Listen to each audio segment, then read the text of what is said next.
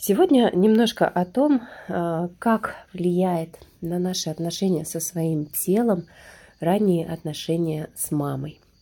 А, может быть, это не очевидно, да, но связь здесь а, самая прямая, потому что мама оказывается первым человеком, первым таким элементом в жизни ребенка, который помогает ему осознать свое собственное тело, пока ребенок маленький, беззащитный, пока он не может двигаться сам, пока он не может рассматривать себя сам, а, пока он не может себя трогать сам. Мама оказывается единственным человеком, через которую он узнает о том, что у него есть тело, да, через ее прикосновение, она его трогает, она его как-то гладит или целует, или носит на руках.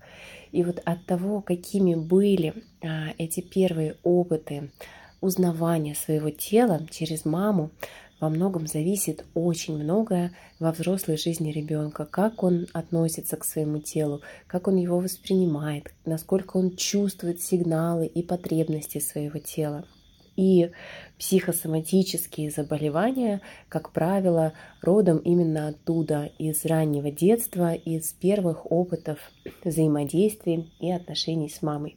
То есть э, что такое психосоматика? Это некий симптом, который э, существует в теле и дает о себе знать, как это проявляется. Да? То есть э, есть несколько заболеваний, которые даже внесены официально в список психосоматических. То есть это что-то, что совершенно точно связано с наличием внутреннего конфликта неразрешенного.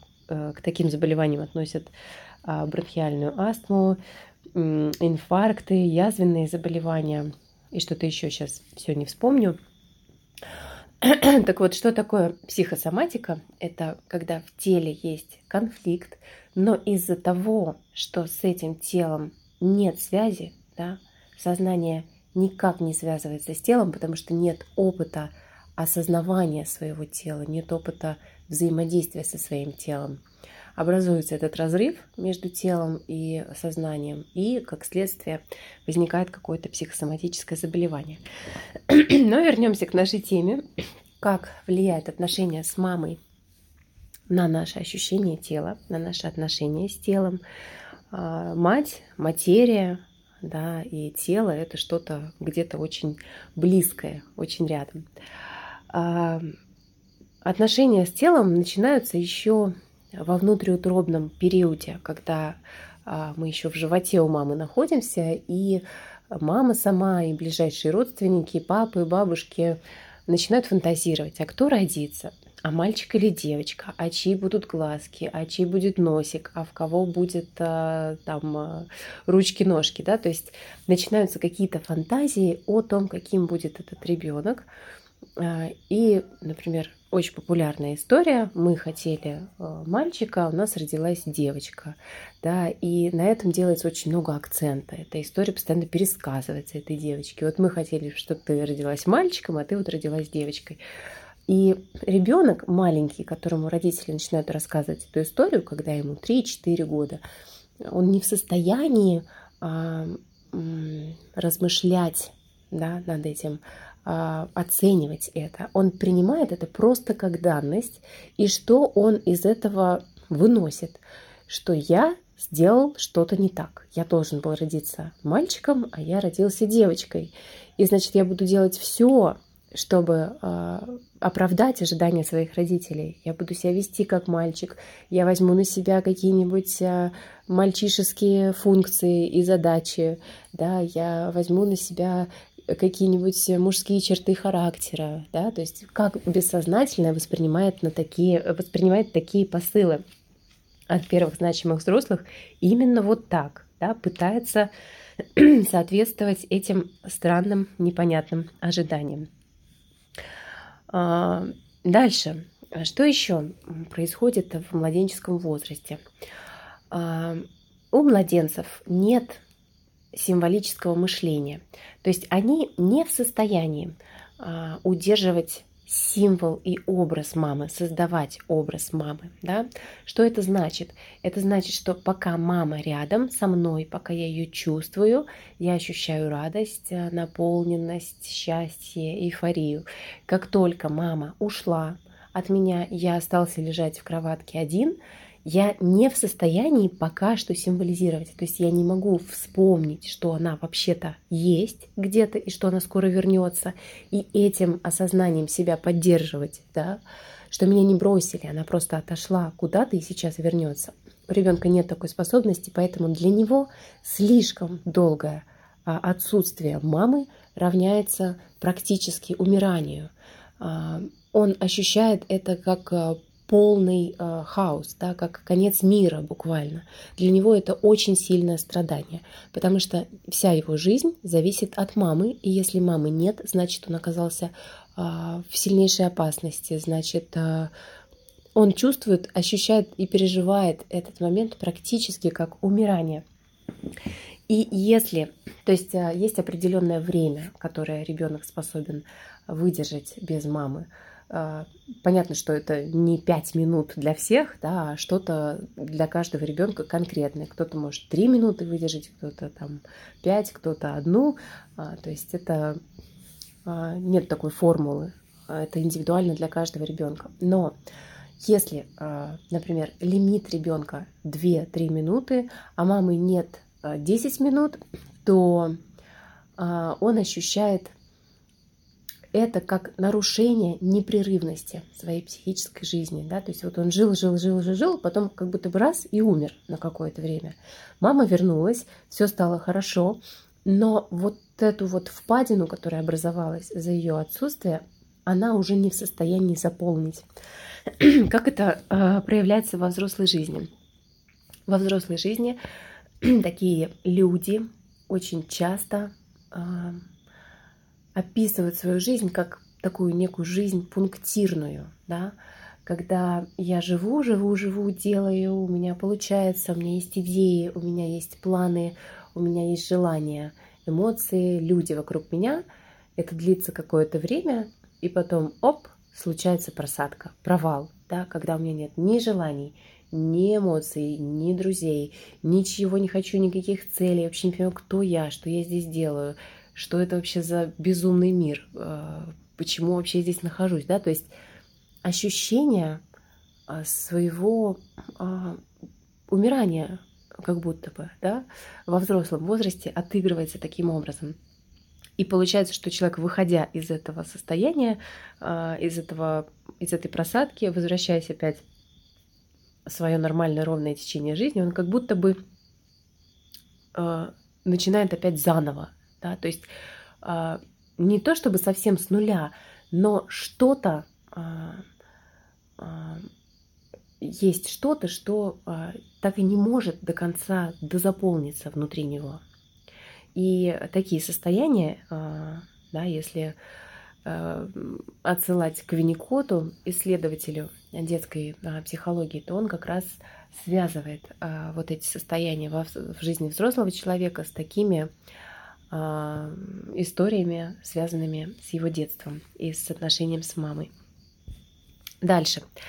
А, наверняка всем известна такая категория людей, которые а, всегда везде первые ни минуты покоя, не сидят на месте, которым все важно, все нужно, важно обо всех заботиться, важно кому-то что-то помогать, да, то есть они постоянно в движении, они не могут отдыхать, даже если они поехали в отпуск, они все равно там будут э, супер э, гиперактивные.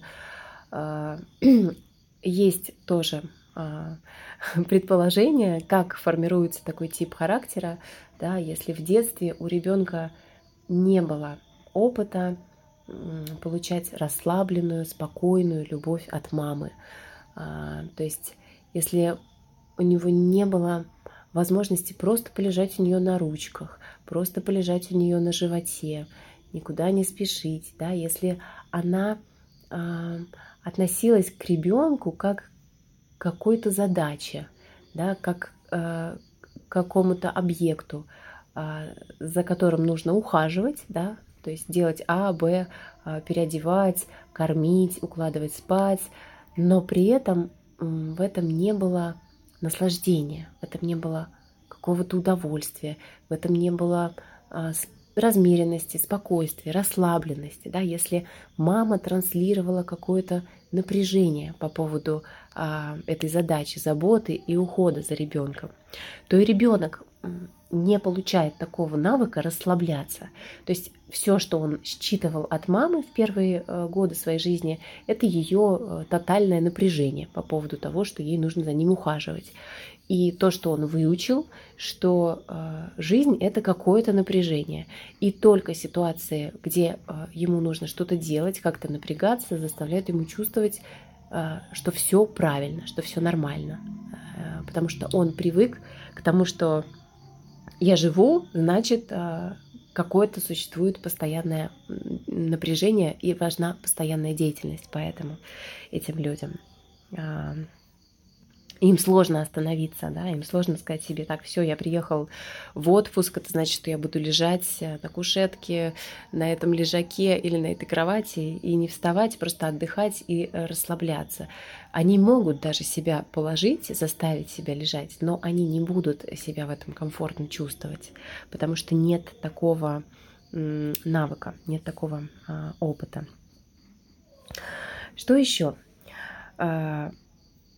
Первый год жизни ребенок получает представление о том, что вообще такое есть жизнь.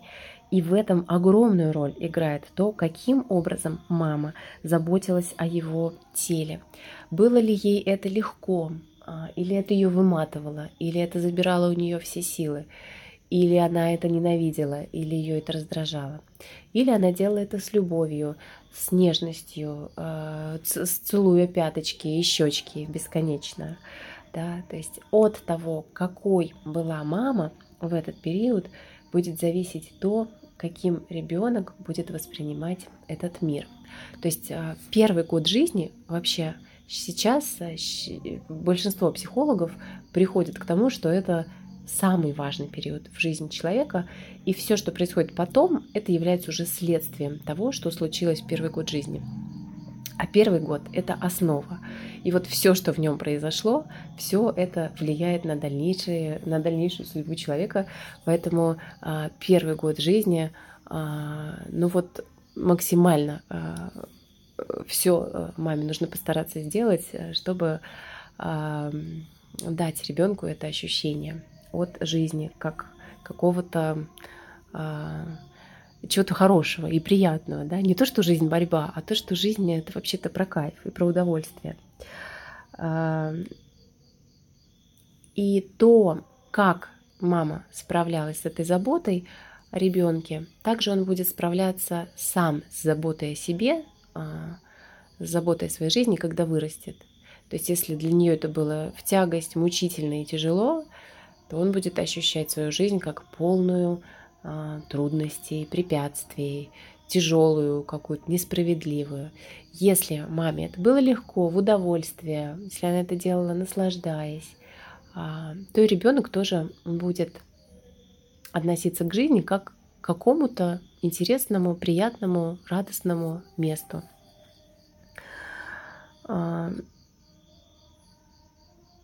Если в этот период у ребенка не закладывается ощущение собственных границ тела, ощущение, что его тело мама любит, что она его принимает, что она его о нем заботится, да, что она его гладит, она его целует, она а, о нем а, понимает его потребности, а, насколько ему комфортно лежать, и удобно ли ему, тепло ли ему, холодно ли ему от этого зависит то, будет ли у человека у самого сформировано понимание своего тела, а, сможет ли он сам понимать потребности своего тела, слышать их, а, отделять свои потребности от потребностей, от потребностей других людей.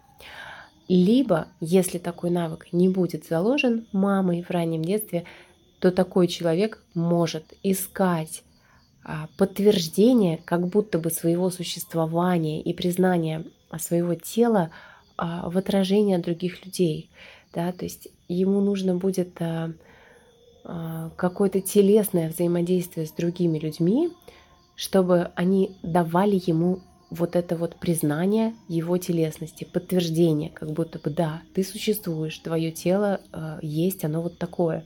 И в том числе некоторые исследования связывают э, пристрастие к множественным сексуальным связям у людей как раз э, с этим, да, с тем, что нет у человека ощущения границ своего тела, нет контакта со своим телом, не был он заложен в раннем возрасте, и поэтому через э, взаимодействие с большим количеством других людей, через постоянную смену сексуальных партнеров, как будто бы такие люди снова и снова могут получать это подтверждение своей востребованности в каком-то телесном смысле, признания своего тела, своей телесности. Дальше. А, то, на что обращает внимание а, мама, а, на, на чем фокус мамы, на том же будет фокус и у ребенка. И наоборот, если что-то мама вытесняет, какой-то аспект ребенка не хочет с ним взаимодействовать, то и ребенок будет вытеснять это в себе. Что я имею в виду? Например, ребенок а, плачет, потому что ему, не знаю, обидно. У него забрали игрушку или а, он упал. То есть что-то случилось, что причинило ребенку эмоциональную боль. Важно, да? не физическую в данном случае, эмоциональную. И ребенок переживает эту эмоциональную боль, а мама, например, не реагирует на это, либо реагирует как-то агрессивно, не плачь, ты сам виноват, а, или пытается сделать вид, что это не важно, что, что переживания ребенка не важны. Говорит, ну, там, например, да не реви, да вот ничего страшного. То есть обесценивает, обнуляет как будто бы его эмоциональные переживания. Да? И если это происходит систематически, то какой вывод делает ребенок? А, то, что я чувствую, вызывает всегда у мамы такую реакцию негативную. Значит, то, что я чувствую, плохо, значит, я не буду чувствовать э, ничего. Или я не буду позволять себе ничего чувствовать, потому что чувствовать это плохо. Такой вывод делает ребенок. Э, к чему это приводит во взрослой жизни? К тому, что у такого человека нет никакого контакта со своими эмоциями, со своим внутренним миром. Он не понимает, что он чувствует, он не понимает, чего он хочет, он не понимает, какую он хочет жизнь, какого он хочет партнера, а, из чего вообще состоит его внутренний мир. Он не понимает себя. Поэтому любой, кто захочет, может подойти и сказать, ты вот это. И поскольку у него нет никакого представления о себе, а, как о отдельной человеческой единице, то он на себя легко будет эти проекции принимать. Ему говорят, ты вот это, и он становится этим. Да, и начинает а, проживать то, что навесил ему другой человек, одновременно с этим проживая внутренний конфликт, потому что какая-то часть этого ребенка все-таки знает, какой он, да, и он начинает забирать на себя эти проекции, которые на него навешивают другие люди, но одновременно и бунтовать против этих проекций. То есть представьте, какой получается сильнейший внутренний конфликт с, чуть ли не с двойным дном, да, а то и с несколькими а, днами, что ли, как это правильно сказать. Эм, поэтому, а, если а, родители игнорируют эмоции ребенка, если они э, их вытесняют, если они реагируют на них агрессивно, то это приводит к тому, что мы имеем взрослого человека, который полностью не понимает себя. Да? И, э, конечно, безусловно, такой человек э, окажется в какой-то момент на пороге депрессии, сильнейшего личностного кризиса, да, и, ну, в целом в жизни у него а, будет довольно много сложностей. Что еще важно сказать? Вот сон ребенка, да, сон младенца. Почему дети плохо спят? А, сон младенца – это продолжение опять же, его отношений с мамой. Если ему во время бодрствования хватило от мамы любви, тепла, а, заботы, а, принятия, если она его напитала за время бодрствования, то ребенок как будто бы создает для себя эту маму внутри, это тепло а, перемещается к нему вовнутрь, и ему легко уснуть, потому что он чувствует себя напитанным, наполненным любовью, нужным, важным, признанным, ценным. Если же этого не случилось, то ребенок а, не может отпустить маму а, во сне, потому что ему не хватило ее любви, не хватило заботы о ней, да, и тогда а, он не может а, чувствовать себя в безопасности, если ее не будет рядом. Да? Поэтому причины а, плохого детского сна в раннем возрасте это тоже а, что-то про а, отношения мамы и ребенка. Есть несколько типов поведения родителей, которые закладывают какие-то патологические основы отношений с телом у ребенка. Первое – это чрезмерная стимуляция и гиперопека, так называемые вторгающиеся родители, которые предупреждают любое действие ребенка, он только-только там захотел какую-то игрушку, они уже побежали ему дали. Он только-только захотел что-то поесть, они уже ему принесли. То есть ребенок еще не успел осознать свою потребность и заявить о ней, а ему уже все дали. То есть всю э, работу за него уже проделали. Да? И таким образом э, такое поведение не дает ему развить свои собственные способности и свою свое умение осознавать, э, что, э, что он хочет и что ему нужно. И очень часто тело таких людей, оно так и остается каким-то детским, визуально даже, да, то есть это может быть маленькое тело или детское, или какое-то хрупкое. То есть не производит оно впечатление тела взрослого человека, потому что как будто бы в глубине души там по-прежнему сидит этот ребенок, о котором заботятся родители, которому не нужно вырастать, чтобы что-то самому уметь делать. Да? Зачем ему вырастать, если за него и так а, все делают, да, можно же оставаться тогда ребенком и продолжать а, этим пользоваться. И э, таким людям э, тоже бывает сложно почувствовать границы своего тела, сложно почувствовать потребности своего тела, сложно почувствовать, когда достаточно им чего-то, э, еды или физических упражнений. То есть э, сложный такой контакт с телом, э, эти вещи сложно почувствовать становится.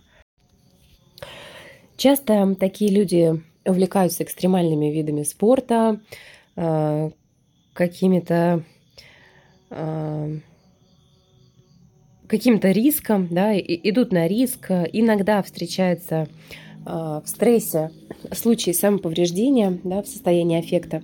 Это тоже способ установить контакт с этим телом, который не удалось установить в раннем детском возрасте. Второй тип поведения родителей – это отсутствие эмпатии и отклика. А, и тогда ребенок не всегда учится правильно осознавать свои собственные состояния, и тогда его состояние не становится для него а, точкой отсчета, точкой самоотсчета.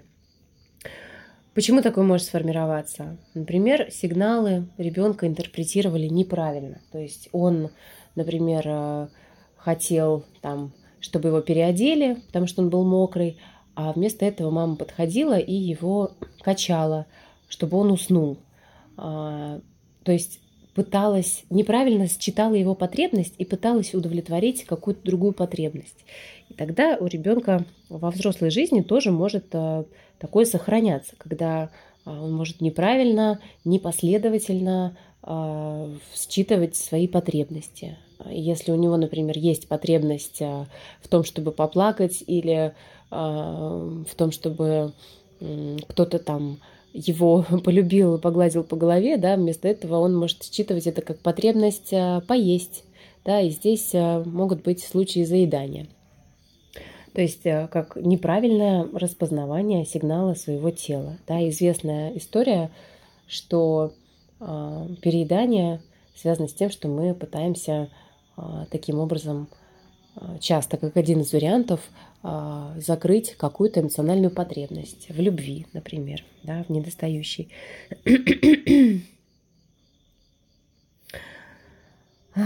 И у таких людей образ себя тоже часто формируется от других. То есть, что мне другой человек скажет про меня, так я себя и буду чувствовать. Скажет мне, что я хорошо выгляжу, я, значит, буду себя и чувствовать хорошо. Скажет мне, что я плохо выгляжу, чувствовать себя буду плохо. То есть нету такой опоры на себя в вопросе а, оценки себя, оценки своего тела а, и так далее. И да, э, в этой э, в этом случае как раз развиваются аддикции, какие-то пристрастия к алкоголю, к еде, опять же, к курению, да, потому что это такой способ получить эти состояния, получить состояние позитивного а, себя. То есть, если я сам не могу это сделать, мне нужно делать это либо через других людей, либо нужно делать это через какие, какое-то изменение состояний. И один из вариантов это как раз вот аддикция к наркотикам в том числе. Шрамы и татуировки сюда же, да, то есть как, а, как тоже способ а, понять, где граница моего тела, и еще один вариант – это непоследовательные и противоречивые отклики а, от взрослых. И тогда, если у родителя была выборочная реакция на потребности ребенка, то и у ребенка будет некая выборочная реальность, да, то, о чем мы уже сказали. Если мама, например, реагировала только на мои физические потребности, сходить в туалет, поесть, поспать, а эмоциональные мои потребности игнорировала, то я вырастаю и учусь то же самое делать в своей взрослой жизни. Обращать внимание на свои а, физические потребности и не обращать внимания, например, на эмоциональные.